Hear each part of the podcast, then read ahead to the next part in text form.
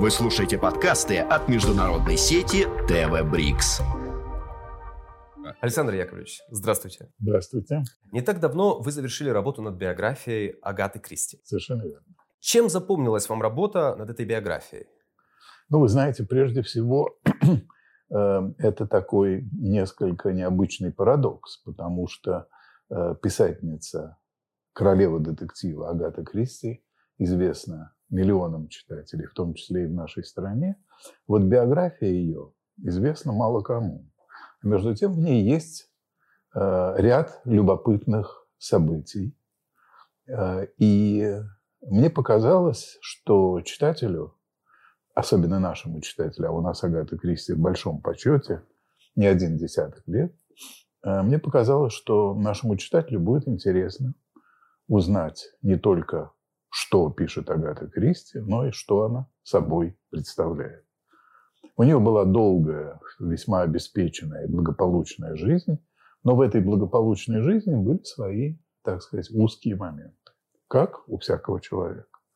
Вообще она была человеком необычайного благородства, таланта, достоинства. И все это я попытался в этой книжке описать. Вы достаточно давно работаете э, в жанре биографического очерка. Э, расскажите, чем для вас привлекательно это направление? Вы знаете, это довольно трудно сформулировать. Э, дело в том, что читать этих авторов, а я пишу в основном про писателей и про писателей англоязычных, английских и американских, главным образом английских.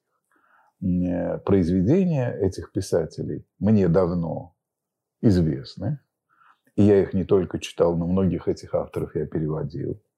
А вот биографии этих людей я э, изучал всерьез впервые, когда писал о них книги. И должен вам сказать, что биография, даже самая невыразительная, даже самая неинтересная, любого из крупных английских, американских, да каких угодно писателей, в том числе, разумеется, и русских писателей, представляет собой необычайно увлекательный роман. Любая жизнь э, любого крупного писателя, да любого человека, в том числе и наши с вами, если покопаться, представляет собой очень интересное, э, увлекательное э, и э, э, такое образовательное, я бы сказал, э, значение для, для читателей. Что самое сложное в литературном переводе? Главная сложность заключается в той игре, которую осуществляет литературный переводчик. Его игра заключается в том, что он э, показывает читателю некий фокус. Фокус заключается в том, что он переводит Диккенса или Бальзака, или Фолкнера, или Марселя Пруста так, чтобы читателю показалось, что этот автор изначально писал не на своем родном языке, а по-русски. Вот я бы так выразил этот фокус. И когда мы читаем плохой, э, слабый перевод, то мы все время, что мы делаем? Мы спотыкаемся. Нам трудно читать. Поэтому настоящий литературный переводчик, как бы хорошо он не знал язык с которого он переводит, должен в первую очередь обращать внимание не на тот язык, с которого он переводит, а тот язык, на который он переводит. Поэтому, когда к нам в редакцию как-то пришел молодой человек и сказал, что он уже 15 или 20 лет прожил в Испании и свободно знает испанский язык, в этом никто не сомневался, он, он, он никого не обманывал. Но он попросил работу литературного переводчика.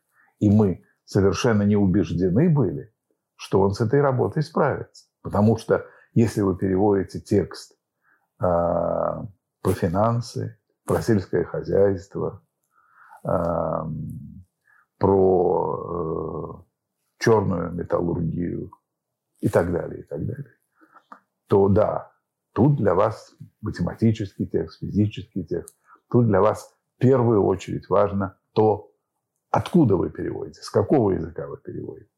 Но литературный переводчик не таков. Для него необычайно важен его родной язык. И все вот эти знаменитые книжки про перевод, прежде всего книга Корнея Ивановича Чуковского, которую он так и назвал «Высокое искусство». Или книга замечательной переводчицы с английского и с французского Норы Галь, э, которая назвала очень здорово свою книгу «Слово живое и мертвое». Э, вот в этих книгах как раз именно про это и говорится, про ту важность, которую имеет твой родной язык.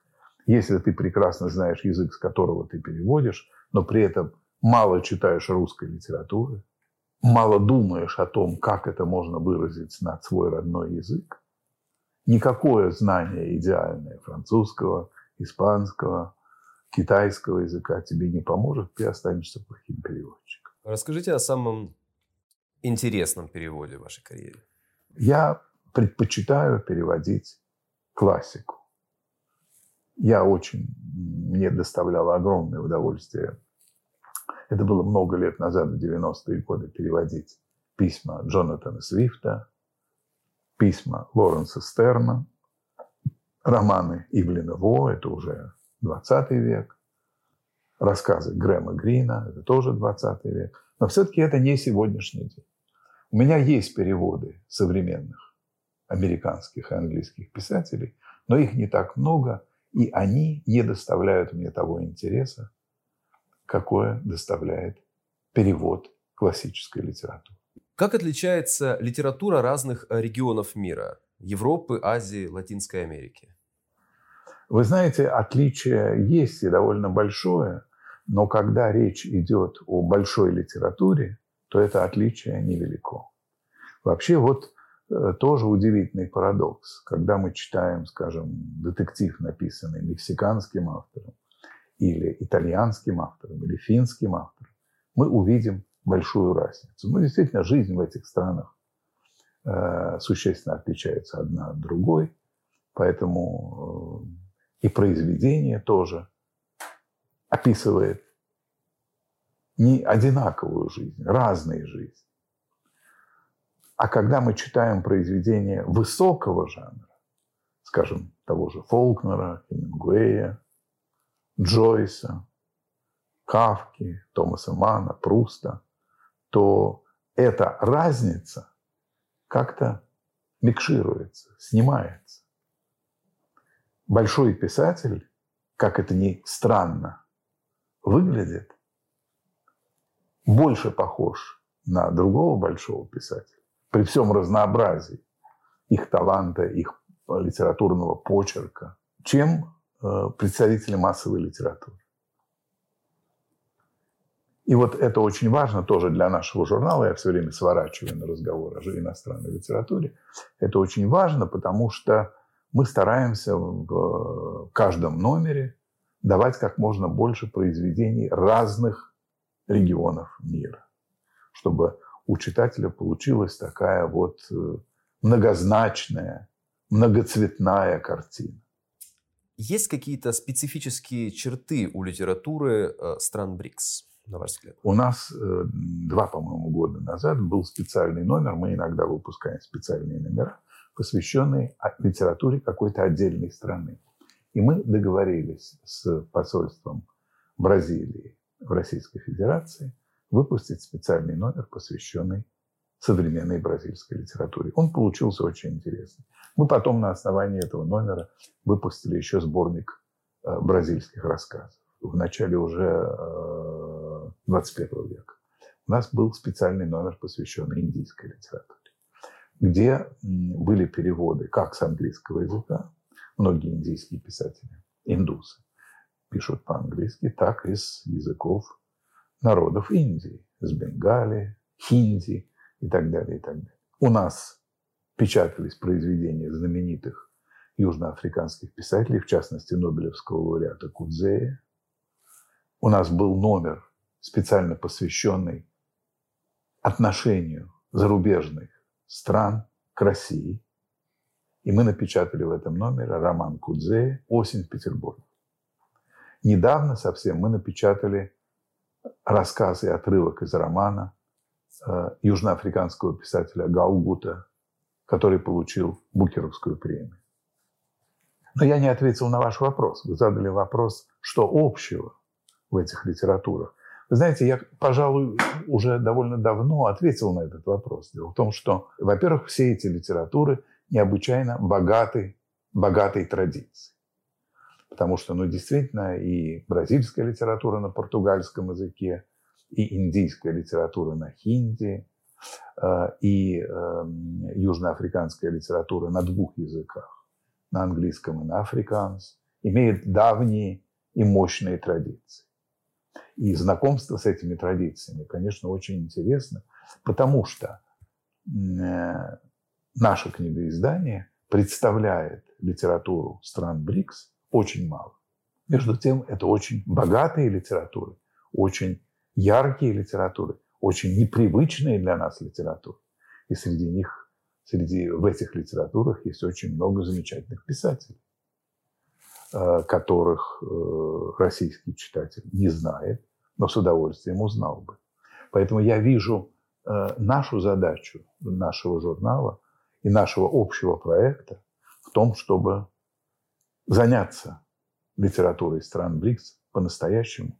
Э, мы бы с удовольствием, э, говорю как главный редактор журнала, сделали бы специальный номер, посвященный Южной Африке. У нас очень мало произведений южноафриканской литературы мы с удовольствием сделали бы еще один номер, посвященный современной индийской литературе.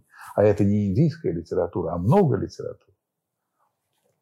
Едва ли не каждого штата, там везде есть своя литература. Возвращаясь к переводам. Расскажите, как к вам пришло желание стать переводчиком и почему выбрали английский язык? Ну, вы знаете, у меня тут э, была несколько такая странная история жизни. Дело в том, что меня с детства э, учили французскому языку, а в школе у меня был немецкий язык. Э, и английский язык я стал учить уже прямо перед самым поступлением в университет в таком, что называется, спешном порядке. Э, вот. Э, ну, переводить мне еще и в школе, когда я имел дело с немецкими текстами, очень нравилось.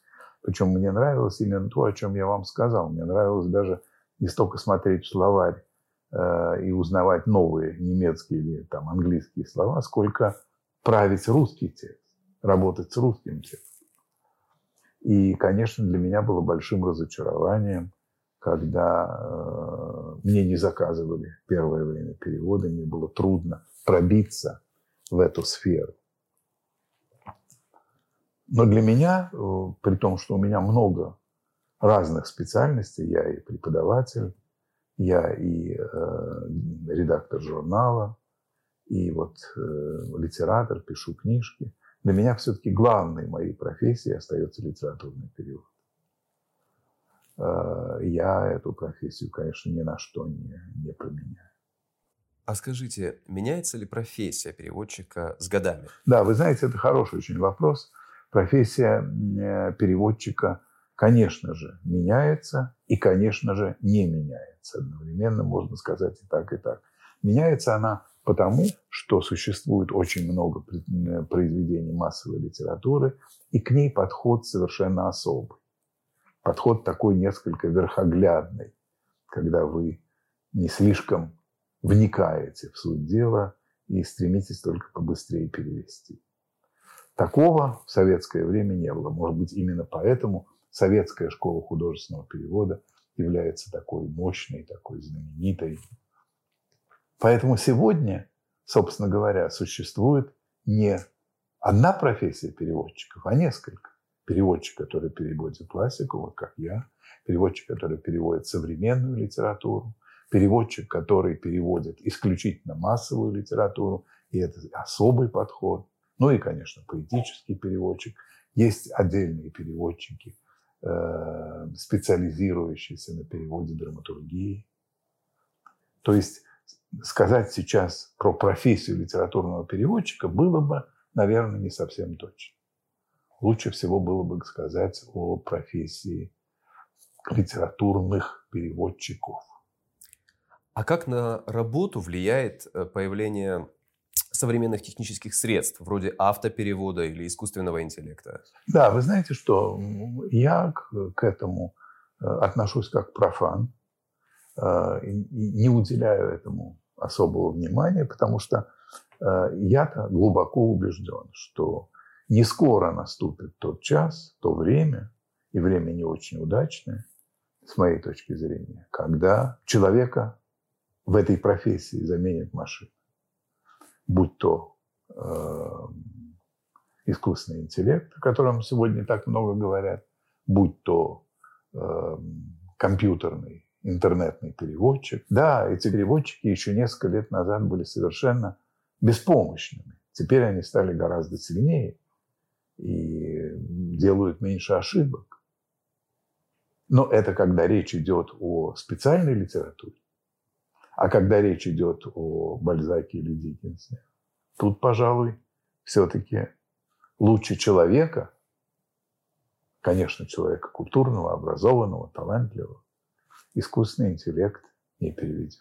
Вы переводили э, английскую литературу, ирландскую, э, американскую. Скажите... И даже юж, южноафриканскую, между прочим. Э, как отличается англоязычная литература в разных странах? Да, она очень сильно отличается. Легко можно установить разницу между, например, английской, британской, то есть и американской литературой. Американской литературе больше фантазии, больше вымысла. Э, Ее смеховая культура совсем иначе устроена. Она строится на фантазийном, воображаемом. Тогда как английская литература традиционно это литература все-таки реалистическая. Э, в меньшей степени, э, в меньшей степени подвластное воображение и фантазия. Ирландская литература очень богатая, очень яркая литература. Это литература, полагающаяся на богатство английского языка и богатство одновременно ирландского языка, который соседствует с английским в Южноафриканская литература, как я уже говорил, существует на двух языках, и эта литература совершенно разная. Литература африканца, литература английская, потому что у нее разные традиции. Литература английского языка в Индии тоже не похожа на английскую литературу э, Великобритании. Ну и так далее, и так далее. Литература э, португальская и литература бразильская – это совершенно разные вещи. И если вы специалист в этих литературах, вы никогда не спутаете одну с другой. Может ли перевод быть лучше оригинала в каких-то случаях? Да, такое может быть, когда речь идет о переводе каких-то стихов или, э, может быть, каких-то изречений, афоризмов, или о переводе смеховых вещей, комической прозы. Тогда переводчик действительно не в прозе раб, а в прозе соперник. Да, такое может быть. Мы знаем примеры такие, например, э, скажем, э, переводы детской литературы, которые бывают очень часто бывают ничуть не хуже оригинала. Какие черты отличают хорошего переводчика? Знание э, языка своего собственного, прежде всего, высокая культура, образование, начитанность. И еще, вы знаете, это забавное, может быть, наблюдение, э, актерское искусство. Ведь дело в том, что хороший переводчик, можно сказать, актер. Он же изображает из себя того, чего нет. Он изображает, что я Диккенс, тогда как на самом деле автор, который переводился на русский язык, ничего подобного не писал. Вы также составляли антологии об англоязычном юморе. Да. Э, каково это переводить и адаптировать э, шутки с другого языка? Да, это очень трудное дело, э, очень такое, я бы сказал, филигранное дело, но необычайно, опять же, интересное увлекательное и, употреблю еще раз это слово, азартное. Потому что, ну, действительно, вот здесь ты можешь конкурировать с автором. Ты можешь сделать его текст более веселым, более смешным, более ярким. И, э, и перевод юмора позволяет тебе не держаться близко к тексту. Потому что если ты будешь переводить юмор э, буквально, то он перестанет существовать на твоем родном языке. Вот я недавно разговаривал с замечательной переводчицей русской прозы Андель Фифокар на французский язык. И она мне рассказывала, что она перевела в, какие-то годы «Мертвые души Гоголя». И ее друг, известный французский критик, сказал ей, ты знаешь, замечательно ты перевела. Раньше я читал «Мертвые души», и было совершенно не смешно. Вот надо, чтобы было смешно. Когда вы переводите юмор, ваша задача, ваша, я бы сказал, сверхзадача заключается в том, чтобы на твоем родном языке было смешно. Может быть, иначе смешно, чем на том языке, с которого ты переводишь. Но тем не менее, должно быть смешно. А можно ли понять иностранный юмор, не зная культурного контекста? Трудно, трудно. Но, э, конечно, э, перевод комической прозы, тем более комической поэзии, рассчитан на такие вещи, на способность читателя оценить юмор. Ну, конечно, э, на наличие чувства юмора у читателя. Если читатель лишен чувства юмора, ему бессмысленно Э, его бессмысленно пичкать иностранной комической прозой. Он и свою-то комическую прозу не очень понимает. Правда же? И будет читать, э, скажем, Ежеленца, поляка, или Ильфа и Петрова, или Булгакова, без тени улыбки. Тем, кто хочет поближе познакомиться с англоязычной литературой, э, что им читать? Посоветуйте авторов произведения. Опять же, э, вкусы могут быть разные. Если это классические вкусы, классические, да, то, конечно, надо читать великих. Свифта, Дефо, Стерна, Диккенса, Байрона, таких вот авторов, многожды переведенных на русский язык. Если э, у тебя интерес к современной литературе, то тогда надо читать современных классиков, таких как Фолкнер, Хемингуэй, Ивлин Во, Грэм Грин, э, Сомерсет Моэм, стихи Киплинга, книгу джунглей Киплинга, рассказы э, Оскара Уайлда, Стивенсон и так далее. Ваши пожелания начинающим переводчикам. Как полюбить язык перевода и что сделать, чтобы текст был востребован? Да, мое пожелание молодым переводчикам э, прежде всего знать и любить свой родной язык. Это важнее, чем любить язык, с которого ты переводишь. Но хочу, чтобы меня правильно поняли. Я вовсе не призываю молодых людей не учить, не знать тот язык, с которого ты переводишь. Я просто хочу э, обратить внимание начинающего переводчика на основное правило литературного перевода. Интерес, первостепенный интерес к своему родному языку. Спасибо вам большое. Вам спасибо.